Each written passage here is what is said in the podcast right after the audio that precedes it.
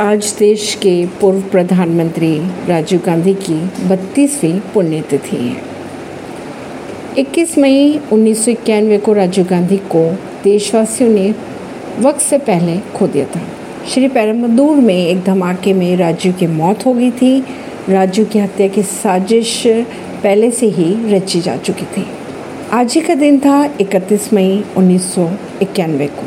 राजीव गांधी को देशवासियों ने वक्त से पहले इसलिए खो दिया क्योंकि उनकी हत्या की साजिश की गई थी। उन्हें भी खबर नहीं थी कि वो एक जनसभा को संबोधित करेंगे और शायद ये संबोधन उनका आखिरी होगा। आज राजीव गांधी की पुण्यतिथि पर राहुल गांधी, प्रियंका गांधी के अलावा पीएम नरेंद्र मोदी ने भी श्रद्धांजलि दी। राहुल और प्रियंका ने वीरभूमि पर पहुंचकर राजीव गांधी को श्रद्धांजलि दी।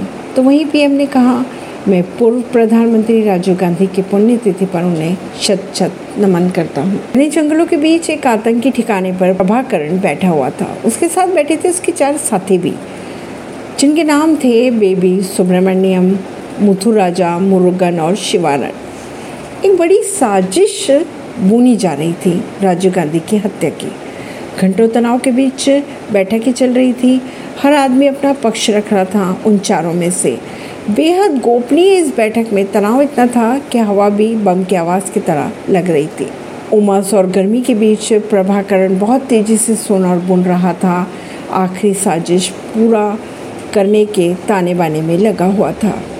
प्रभाकरण ने राजीव गांधी के मौत के प्लान पर मोहर तो लगा दी प्लान को पूरा करने की ज़िम्मेदारी चारों लोगों को सौंपी गई। दुनिया के सबसे खूंखार आतंकी प्रभाकरण से राजू की हत्या का फरमान लेने के बाद बेबी सुब्रमण्यम और मुथु राजा उन्नीस सौ इक्यानवे की शुरुआत में चेन्नई पहुँच गए थे।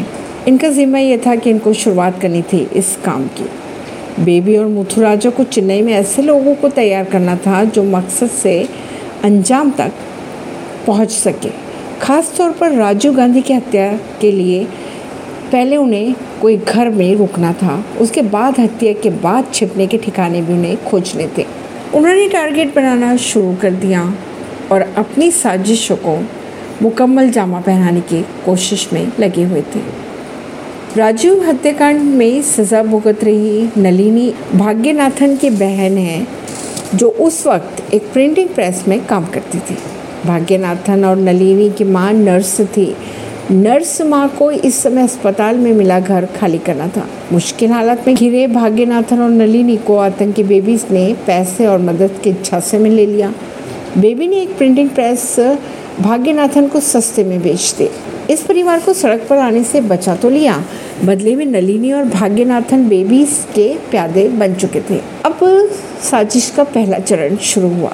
समर्थकों का नेटवर्क बनाना था, जो शातिर दिमाग में बंद साजिश को धीरे धीरे अंजाम तक पहुँचाने में मददगार साबित हो सकते थे। साजिश शुरू हुई राजीव गांधी के खिलाफ भड़काया गया। एक तरफ़ तो बेबी सुब्रमण्य चेन्नई में रहने आ गई, सुरक्षित ठिकाना ढूंढ रही थी। दूसरी तरफ़ मुथुराजा बेहद शतर तरीके से लोगों को अपनी क्रूर साजिश के लिए चुन रहा था। अब ब्रेन वॉश कैसे किया गया? ब्रेन वॉश किया गया एक किताब के ज़रिए। राज्य की हत्या के लिए साजिश के एक एक तार जोड़े जा रहे थे। श्रीलंका में बैठे मुरुगन ने इसी बीच जय कुमारन और रॉबर्ट पायस को चेन्नई भेजा। ये दोनों पुरूर के सावरी नगरी एक्सटेंशन में रुके। जय कुमारन का जीजा LTTE bomb expert R Perarivalan 1990 से छिप रहा था। इन दोनों को श्रीलंका से चेन्नई भेजने का मकसद था। अरसे से चुपचाप पड़े कंप्यूटर इंजीनियर और इलेक्ट्रॉनिक एक्सपर्ट्स पैरुली बालन को साजिश में शामिल करना, ताकि वे हत्या का औज़ार बम बना सके। आगे चलकर पोरू का यही घर राजीव गांधी हत्याकांड का हेडक्वार्टर बन चुका था। यहीं से चलकर पूरी साजिश को अमली जामा पहनाया गया। अब इनका मकसद था कि मानव बम की तलाश करना। मुरुगन, मुथुराजा और बेबी ने मिलकर चेन्नई में छिपने के लिए महफूज ठिकाने तो खोज लिए थे। अरीबों के तौर पर एक बम बनाने वाला तैयार करना था। राज्य के खिलाफ नफरत से भरी नलिनी पद्मा और भाग्यनाथन की ओटे तैयार की गई। शुभा सुब्रमण्यम जैसे आदमी मुहैया कराने वाले तैयार था। अब शिवारन का संदेश भेजा गया। मार्च को शुरुआत में समुद्र के रास्ते चेन्नई पहुँचा तो वो पोरूर के इसी इलाके में रुका था। इसी बीच प्रभाकर ने शिवरासन की चचेरी बहनें धनु और शुभा को उनके साथ भारत के लिए रवाना कर दिया। धनु और शुभा को लेकर शिवासन अप्रैल की शुरुआत में चेन्नई पहुँच गया। धनु और शुभा को वे नलिनी के घर ले आए। यह मुरुगन पहले से मौजूद था।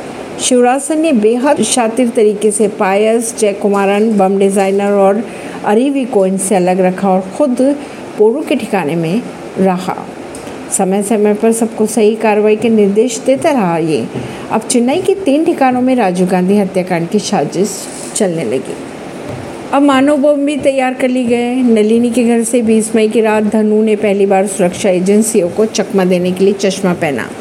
शुभा ने धनु को बेल्ट पहनाकर प्रैक्टिस कराई और श्री पेरम्बदूर में किस तरह साजिश को अंजाम तक पहुंचाना है, इसकी पूरी तैयारी मुकम्मल कर ली गई थी। सभी पूरी शांत और मकसद के लिए तैयार थे। 20 मई की रात ने सभी ने साथ में मिलकर फ़िल्म देखी और सो गए। जब सुबह हुई तो पाँचों लोग शिवासन धनु, शुभा, नलिनी और हरी बाबू साजिश को पूरा करने के लिए तैयार थे। श्री पैरम्बदूर में राजीव गांधी की रैली की गहमा गहमी थी। राजीव गांधी के आने में देरी हो रही थी। बार बार ऐलान किया जा रहा था कि राजीव गांधी किसी भी वक्त रैली में पहुँच सकते हैं। छः महीनों से पकड़ी साजिश को अंजाम देने के बेहद करीब पहुँच चुके थे ये हत्यारे। एक महिला सब इंस्पेक्टर ने उन्हें दूर रहने को कहा, पर राजीव गांधी ने उन्हें रोकते हुए कहा कि इन्हें उनके पास आने दिया जाए। लीनी ने माला पहनाई, पैर छूने के लिए जैसी झुकी, बस साजिश पूरी हो गई। एक धमाका हुआ और राजीव गांधी के प्राण पखेरु उड़ चुके थे। इस धमाके में कई लोगों की मौतें भी हो गई। जान भी जा चुकी थी और जिन्होंने साजिश रची थी, उन लोगों ने भी अपनी जान से हाथ धो बैठे थे। इसी तरह 21 मई उन्नीस सौ इक्यानवे को राजीव गांधी को देशवासियों ने अपने चहेते नेता को खो दिया था। परवीन सिंह, नई दिल्ली से।